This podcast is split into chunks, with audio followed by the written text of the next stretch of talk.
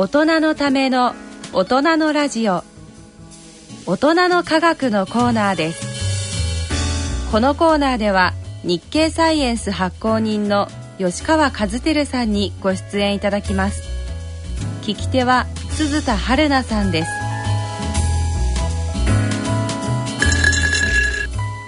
科学のコーナーです。このコーナーは日経サイエンス発行人の吉川和樹さんと私鈴田春菜とでお送りしてまいります。吉川さんよろしくお願いします。よろしくお願いします。そして東京大学政策ビジョン研究センターの山野博子さんです。よろしくお願いします。よろしくお願いします。さて3月25日発売の日経サイエンス5月号から記事内容をご紹介いただきます。今回は越境汚染と隕石の衝撃というホットなお題についてお送りしてまいりますまずは特集記事越境汚染についてお話をお願いします。えあのあの今週もあの、えっと、たまたまその中国からの黄砂が来てとかいう話題もあったんですけれども、あの今年はあの年明けからですねあの1月ぐらいから、うん、え大陸からの大気汚染いわゆる越境大気汚染の問題があの大きな、えっと、話題になりましてですね、はい。えー、あの発売中の日経サイエンス5月号ではあのこの越境大気汚染の問題について、うん、えー、3つの記事をあの掲載してます。えっと、最初があの中国からの PM2.52 番目の記事が越境大気汚染を正しく理解する。3番目が、えー、黄砂が運ぶ微生物というものです、うん、あの越境大気汚染がさ、えー、騒がれてますけれどもあの、はい、まあ、一体、まえっと、そそもそもその中身というのはどういうものだろうかという、うん、あのまあ、基本的なことをですねあの知りたい人に、えっと、おすすめなのが2番目のあの越境大気汚染を正しく理解するという、まあ、これはあの大気汚染についてあの、えっと、国内です長くあの調査研究をされてる、うん、えっと、日本では第一人者の方で、えっと、海洋研究開発機構のチームリーダーをされてる、えー、と金谷雄吾さんという先生にですねあの記事を書き下ろしていただいています。であの PM2.5 っていうのは、えっと、これは、えっと、大きさが2.5ミクロン以下の、えー、小さな、えっと、粒子状の物質なんですけれども、まあ、この、えっと、PM2.5 の粒子が、まあ、どういうふうにしてできるのかとか、まあ、それからえっと、問題になってるのは、この PM2.5 だけじゃなくて、えっとあのオゾンというものがありますね、あのこれはあと高化学スモッグの原因となるもので、まあ、これも、えー、大陸から、えー、風に乗って流れてくる来てるんですよね。まあ、こういったその PM2.5 とか、うん、あのオゾンについて、えー、こういった原原因物質について、うん、まあえーと、どのようにそれができてどういうコースで日本に流れ込んできてるのか。で何なんでそれが問題になるのかということについてですね。あの、まあ、最初の記事はあの中国の PM あ中国からの PM2.5 という記事ですけども、まあ、それと合わせて読んでいただけるとと初歩的なところからあの理解できると思います。それと3番目の記事はあの、えっと、その黄砂が運ぶ微生物というものなんですけれども、これはあのえーと、中国とかモンゴル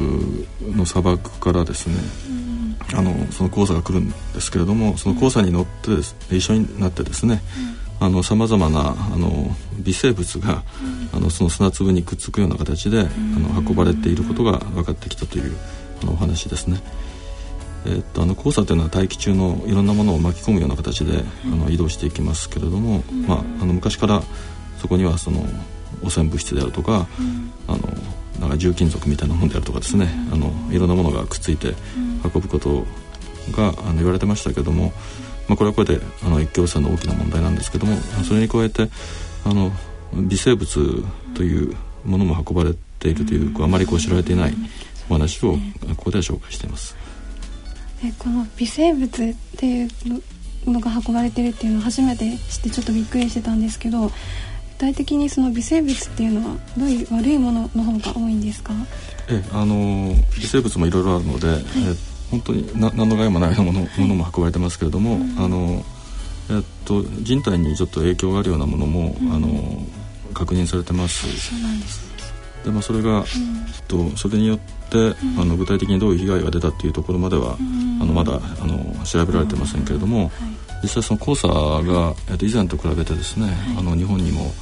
えーとまあ、これ多分気候変動の、えー、と影響だと思うんですけれども、流れ込みやすくなってきているので、あのこれからそういう問題が、あのちょっとクローズアップされるかもしれないですね。そうなんですね PM2.5 先ほどのご説明ですと単にその粒子の大きさ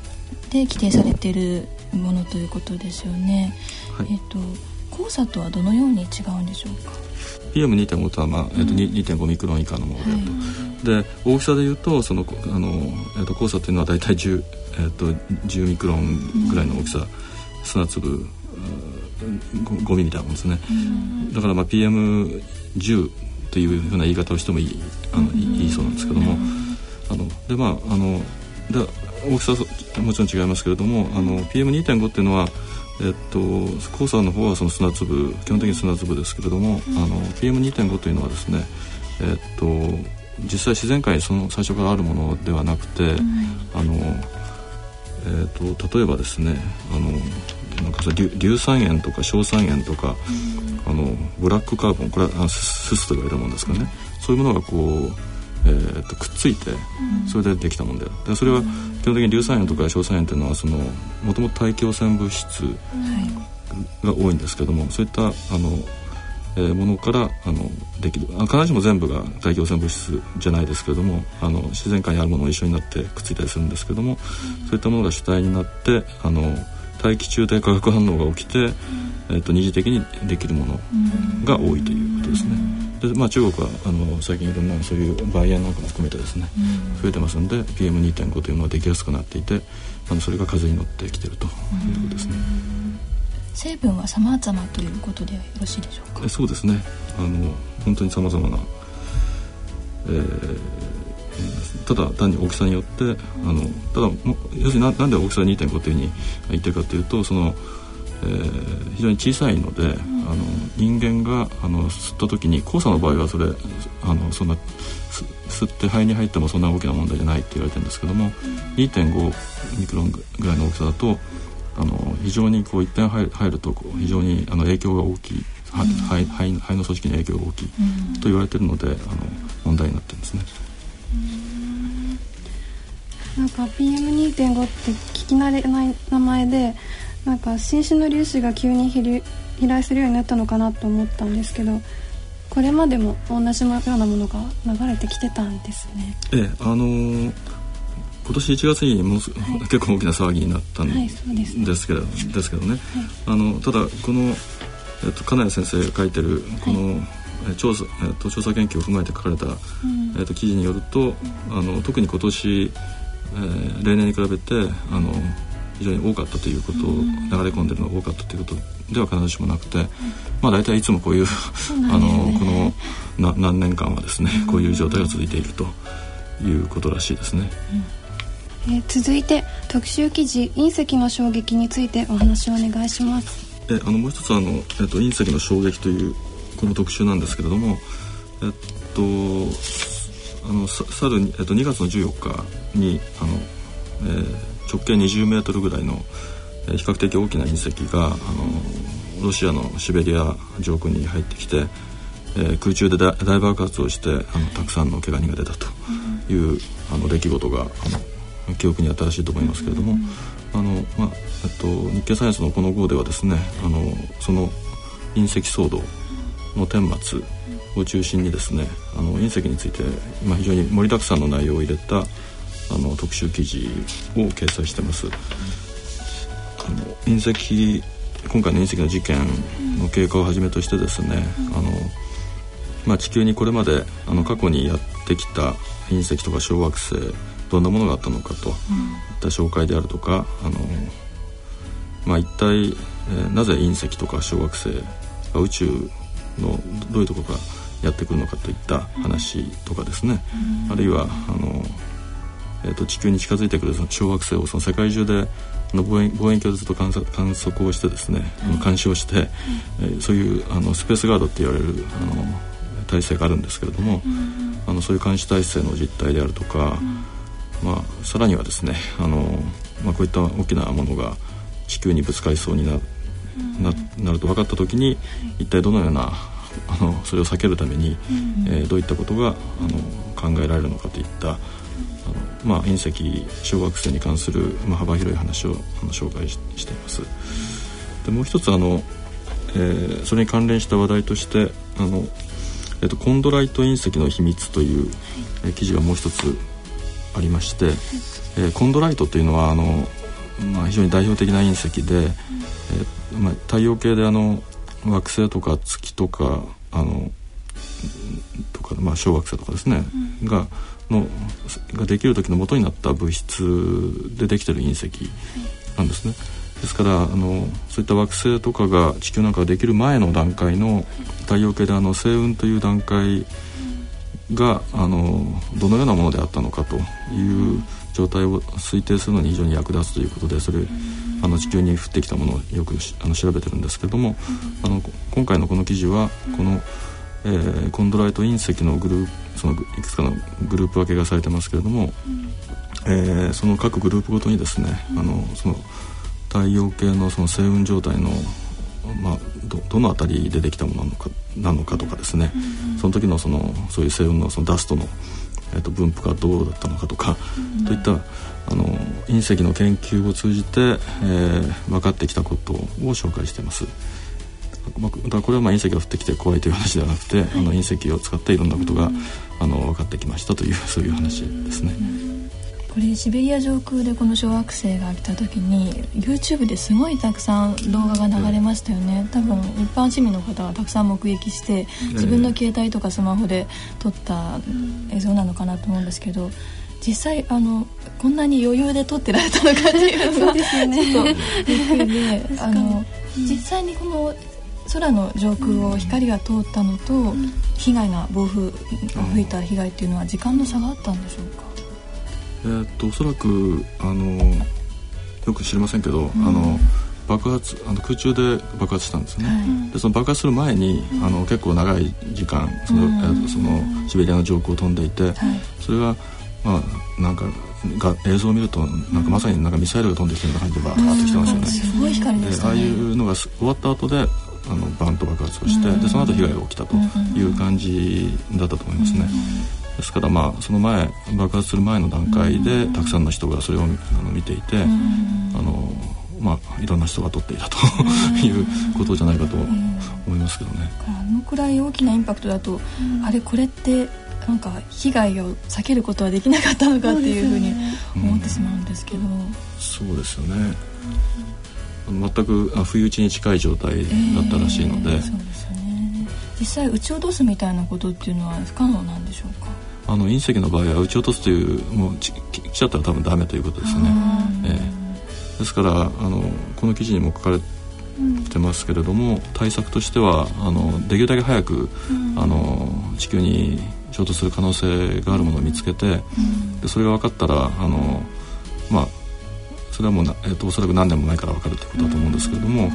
えー、その軌道をそのずらすためのあの、えー、ロケットのようなものをその小その惑星につけ取りつけて少しずつ変えていくとかっていうような話がありますけどね、まあ、全然まだあの本当にそれできるのかという言われると分かりませんけれどもあのそういったふうなことぐらいしかできない。なんかね映画なんかでは派手にあ、ね、の原子爆弾をぶつけるとか全然なんかあの歯が立たないような だと思いますけどね。普通のミサイルとはスピードも全然違うんです、ね、ミサイルとはスピードは全然違うと思いますね。ミサイルは地上から発射してそれが、あのまた、えっと、放物線がいて落ちてくるということだと思うんですけれども、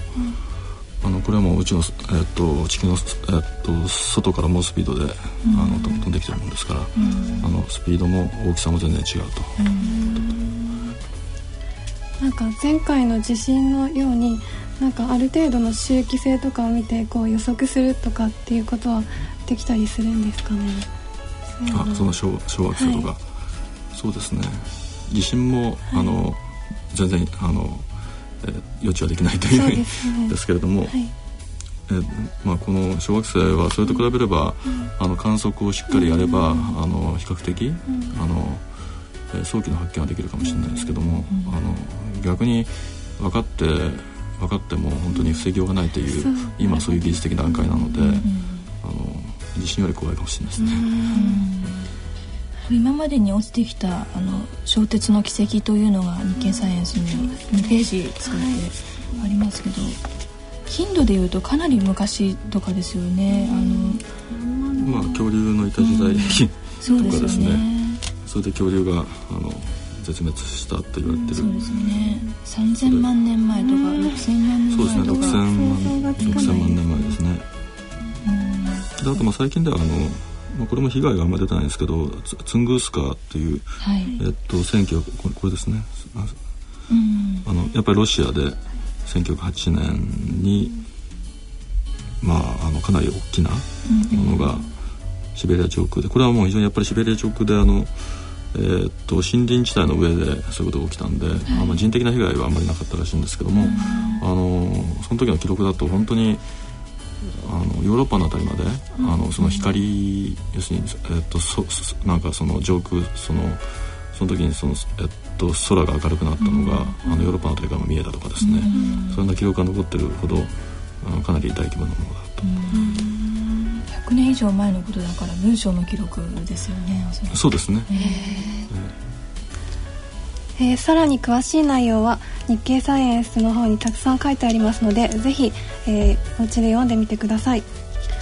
えー、さて最後に次号6月号の特集記事についてご紹介いただけますか？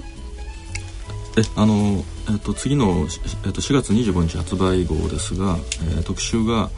えっと「天才能の秘密」というのであの計画をしております。うん、あのまあ、世間にあの天才と言われる人、まあ、芸術家とか科学者とか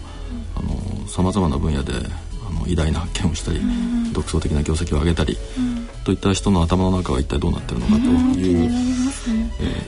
ー、どういう脳みその使い方をしてるのかといったのがテーマで、まあ、心理学とか脳科学神経科学の研究で、えー、どのようなことが分かってきたのかという、そういう話を特集したいと思ってます。あの天才についての記事を、えっと、4つほどあの掲載する予定なんですけども、はい、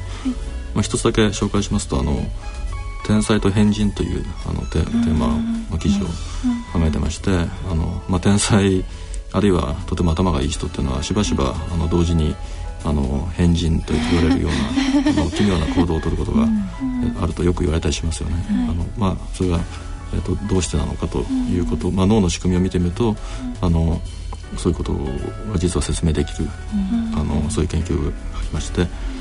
まあ、そういうエキセントリックな行動とその才能の関係といったふうなあのことについてあの解説をしたような記事があります。これは今も生きてる天才の方は取り扱いはあるんでしょうか？えっと、今生きてる人も出てきます、ね、出てきますけども。そうですね。あまり変人とはあの言っちゃいけないんでしょうけど 誰が出てくるのか楽しみです。楽しみですね。吉川さん山野さんありがとうございました。日経サイエンス6月号は4月25日発売となります。また次回のこのコーナーの放送は来月5月11日となります。